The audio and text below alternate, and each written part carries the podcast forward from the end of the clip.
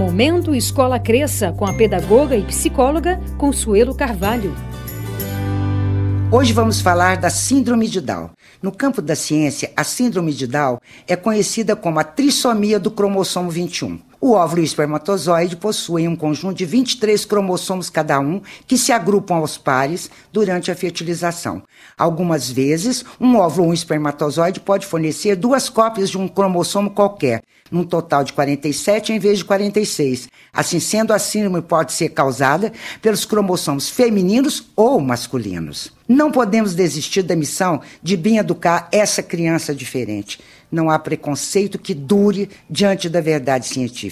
Conviver com as diferenças não é uma opção, é uma necessidade que faz parte da condição humana. Você ouviu o Momento Escola Cresça, do maternal ao nono ano. Acesse www.cresça.com.br.